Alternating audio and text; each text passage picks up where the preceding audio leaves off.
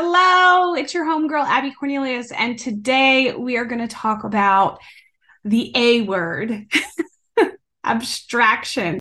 So, abstraction is this theory that Simon Sinek talks about in uh, his book, Leaders Eat Last, where those who are distanced, the farther you get away from your employees or your customers, the higher you climb in the corporate ladder, the more likely you are to make decisions that negatively impact the people that you serve, whether that be employees or customers. Okay. Because people are no longer people, they become statistics on a piece of paper. And the higher you climb and the less connection you have with those folks, the easier it is to make decisions that aren't necessarily the most beneficial. And so when I was reading about this concept, it really hit home for me because I've seen abstraction play out in my corporate life. And I want to share some of those examples because I'm really passionate about customer ex- experience, employee engagement, and about leadership growth. And I think that those are three areas that abstraction gets in the way of. So to kind of level on a little bit more about the clarity of abstraction, uh, he he says that you know a single death is a tragedy, and a mass casualty is a statistic. And you know if you hear this story of Jimmy the quarterback who was you know unexpectedly killed in a car accident and he had all this promise to go on to play football at a major college and university and he had all these hopes and dreams and you hear from his parents and his you know and his friends it's just it's heart-wrenching right it's really really hard to hear that even if you didn't know him but when you read a statistic online that says overseas 1500 dead in, you know, whatever, a bombing, and you just kind of like, oh, that sucks, and you scroll. And it's sad. It's it's you know it's sad to have to admit that and to read that, but that is true. That's what happens for most people because statistics dehumanize where individuals overhumanize, right? And so when you run a business in a way that is more about the numbers than it is about the people, and there's a disconnection between those two, you lose your circle of safety, which is basically how your company operates. Um, you lose the trust factor that's needed to really continue long term. And I think home building as an industry is working really hard to improve this. I think that they recognize that some of the national builders are so big, of course, it's going to be hard for the CEO to know all of their people. And that's one of the things that he talks about in this book is it's really important to keep your teams to a manageable number of 150 or more and you see that in a division, right? So you would have like a division president who's responsible for 100 or less people. And then it's the division president's responsibility to know all of their people and to know them all by name and to know a little bit of their story and to feel like you're they've got your back and more importantly you've got theirs. And this is how you get that circle of safety. But if we continue to stay at an arm's length if we continue to have leaders that don't engage with their people and with their customers you lose that ability to make decisions based on people and not based on money or stats. And uh, you know, you've heard this probably a million times. Managers manage numbers, leaders lead people. And when you lead people, you do take care of the numbers, right? We do have a business to run. You want things to be profitable. Um, you can't just willy nilly, you know, carte blanche, everybody do whatever the heck you want. That's not how you run a business. But when you really have a team that you trust, you know they're going to do the right thing to protect the company. But that takes getting down and getting to know them. One of the things I loved about working with Taylor Morrison is that their CEO Sheryl Palmer, she every year would go around to all the divisions and it's I'm sure it's an enormous task to travel coast to coast and meet with all of these teams and her whole, you know, C-suite executives, you know, they would come along too and they would get in the divisions and they would chat with people and I know firsthand those conversations aren't stat driven, right? Like I was a new employee and when I introduced myself to Sheryl, she knew who I was. She knew where I came from. She, you know, asked me a little bit about my story and what brought me to Taylor Morrison. And when I shared, you know, why I was excited to work there, she was so empathetic. And she's like, oh my gosh, honey, being a working mom is tough. She's like, it doesn't get any easier when you're a working grandma. You just want to be with those babies. And I had this conversation with a CEO that made me feel like, oh my gosh, she's a person. She gets me. And now I want to work harder and now I want to show up better because that's truly the heart of the company, right? Is people helping people.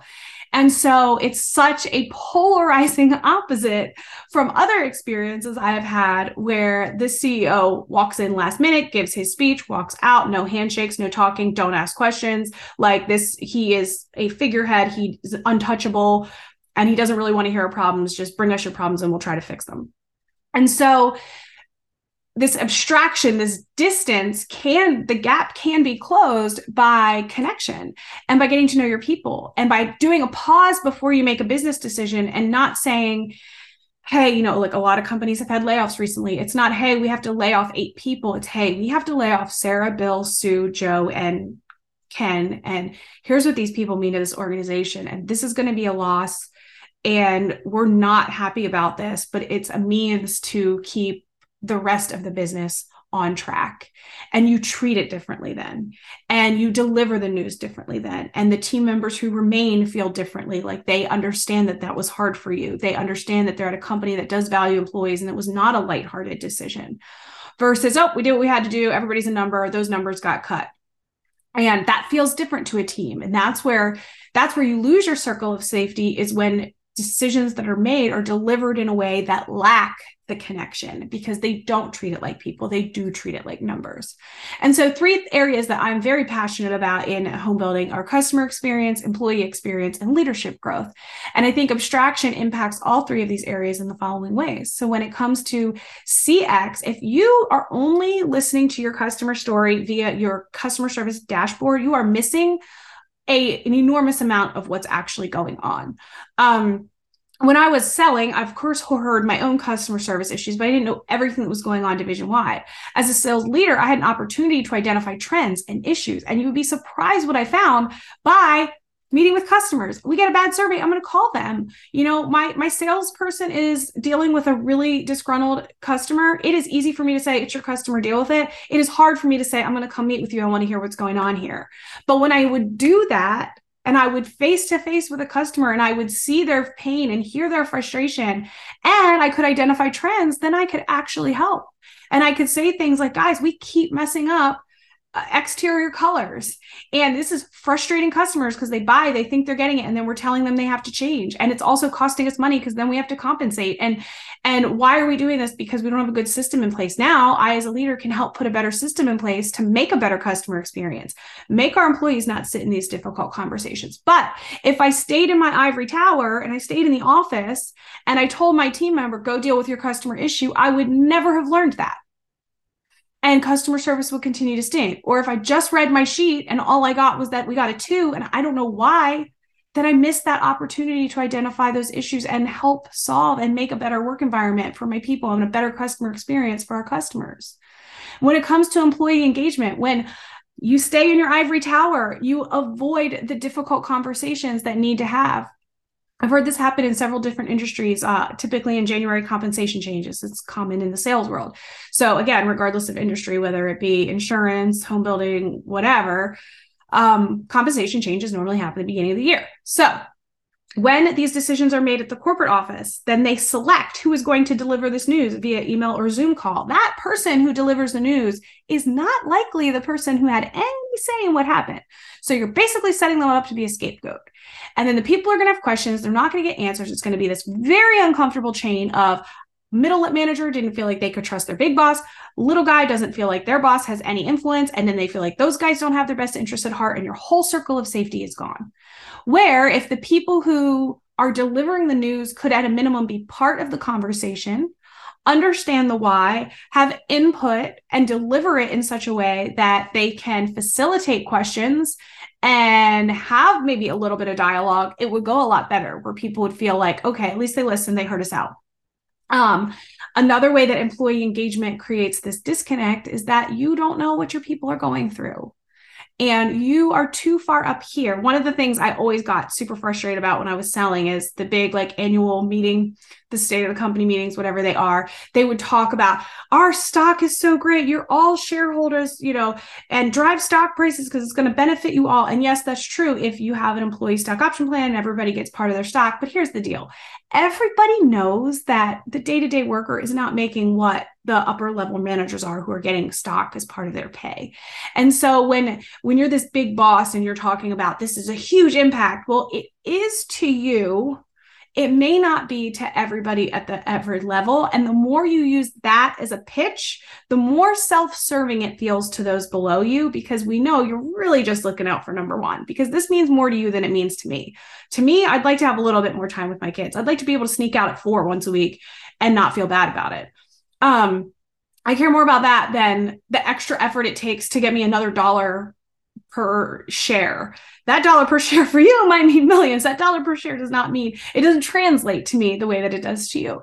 So I think you need to have a little like acknowledgement of your audience, but you can't if you don't know your audience, if you don't take time to sit with them and get to hear them. Um, so that's my pitch, kind of like an example of abstraction when it comes to employee experience. And then let's talk about leadership development and growth.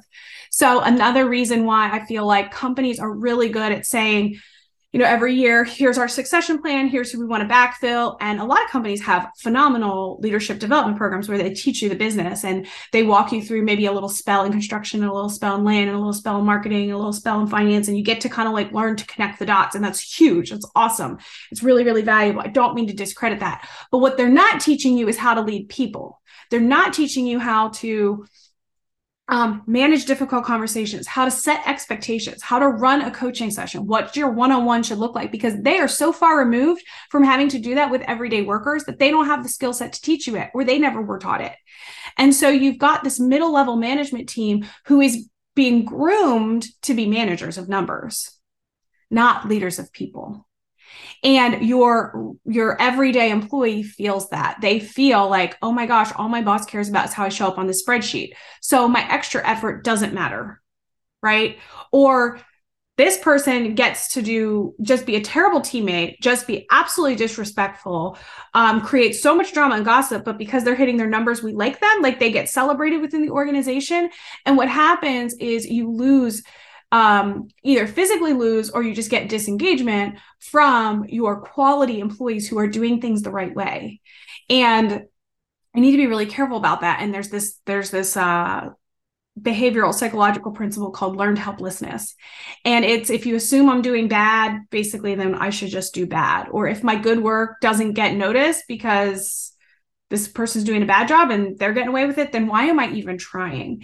And I see this happen on the construction side a lot. I think our construction team members take enormous pride in their work as they should it's it's a phenomenal thing to build these homes and to bring these communities to life but i often see that the ones that work the hardest nobody's praising them nobody's giving them recognition and then they're seeing the guy in the community over like half assing it and he's still hitting the marks and it's like why am i trying so hard? Like there's there's no reward for being a good team player. There's no reward for doing the right thing. There's a self reward but within this organization i don't feel like it's valued. So then your employees feel misaligned.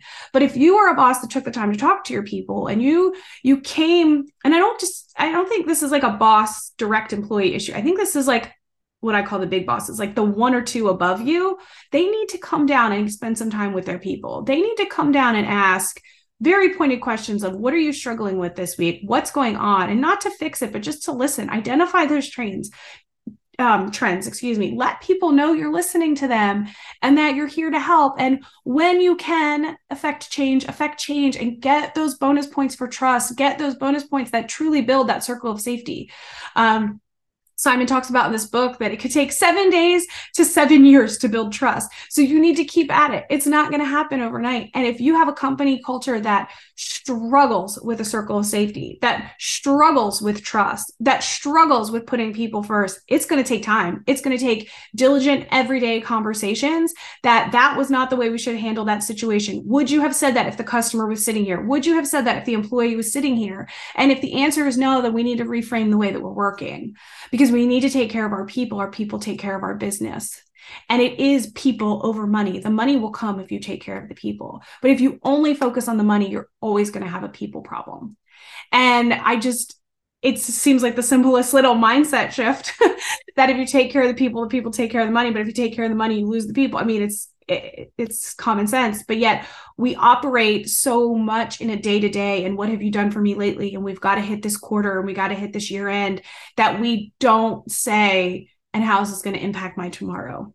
Or is there a better way we could do this that would help the overall agenda of the goal of circle of safety or the goal of people first? So I'm off my soapbox, but in the spirit of Valentine's Day next week, I want you guys to take time with those that you work with, for, or under, and get to know one another. I think the best way to absolve abstraction is to create connection. And this is why you do see a lot of companies encouraging the get back to work because they want to create connection. But if you're just going to bring pe- people back to bring them back and there's not going to be a true effort to do what you need to do with that time, um, you're going to lose them even further. So I'd be mindful about that. But if I look back on my career and some of my favoriteest teams that I worked with, and the times where we had the best results, and the times where it just felt like everything was clicking, it was when I knew the people that I worked with the best. And it's when I truly felt like I trust my boss and I truly felt that my team trusted me. And that is a rare, beautiful gift in the world. And I think that should always be our goal. And it takes work, it takes intention, it takes slowing down. Um, so if you're a leader listening to this, I don't think the solution is bring everybody back into the office and force them to stare at each other for eight hours a day. I think instead the answer is do a lunch once a month and just invite four or five people uh, I had a division president that used to do this. Uh, they called it kicking it with Kevin. and would do breakfast together, and it would be four people from different departments. So I encouraged you to create connections within your organization. But the division president got a chance to hear from the people like, who are they? Where do they go to college? What do, what do they like to do for fun? Do they have vacations coming up? None of it was like work related. In the beginning, he would always ask, Is there anything I can do to help you do your job better? Which is a great question to ask from a division president. Kudos to him for asking that. Um, but that's a great way to know that you're making decisions for your team and that you're getting to know your team. And that's the simple kind of connections we need, not the forced FaceTime across cubicles. Um, so be mindful about that. Start with good conversations and build trust. Be somebody that your team trusts and respects and they know that they can rely on and you will be surprised how much better they show up at work every day. All right i gotta go. This is a long this is a long podcast. Uh, if you guys have any questions or if you feel like you need help leveling up as a leader and maybe you want to switch from a numbers leader to a people leader and you need support in doing that please reach out to me. I will have my uh, chat link in the show notes that you can schedule a 30 minute call with me and we can talk about kind of your goals and see if working together makes sense um, if you are somebody who struggles with managing difficult conversations, because I do get that a lot, it's a skill that's not taught. I did create a digital course that you can go through on your own time. Um, I'll put the link for that as well. These are the skill steps that help you navigate difficult conversations, whether it's with a customer or with an employee who maybe needs to have a performance conversation. So if you need support with that, check out my link in the show notes. And um, other than that, have a wonderful week. Happy Valentine's Day. Love to you all. Bye for now.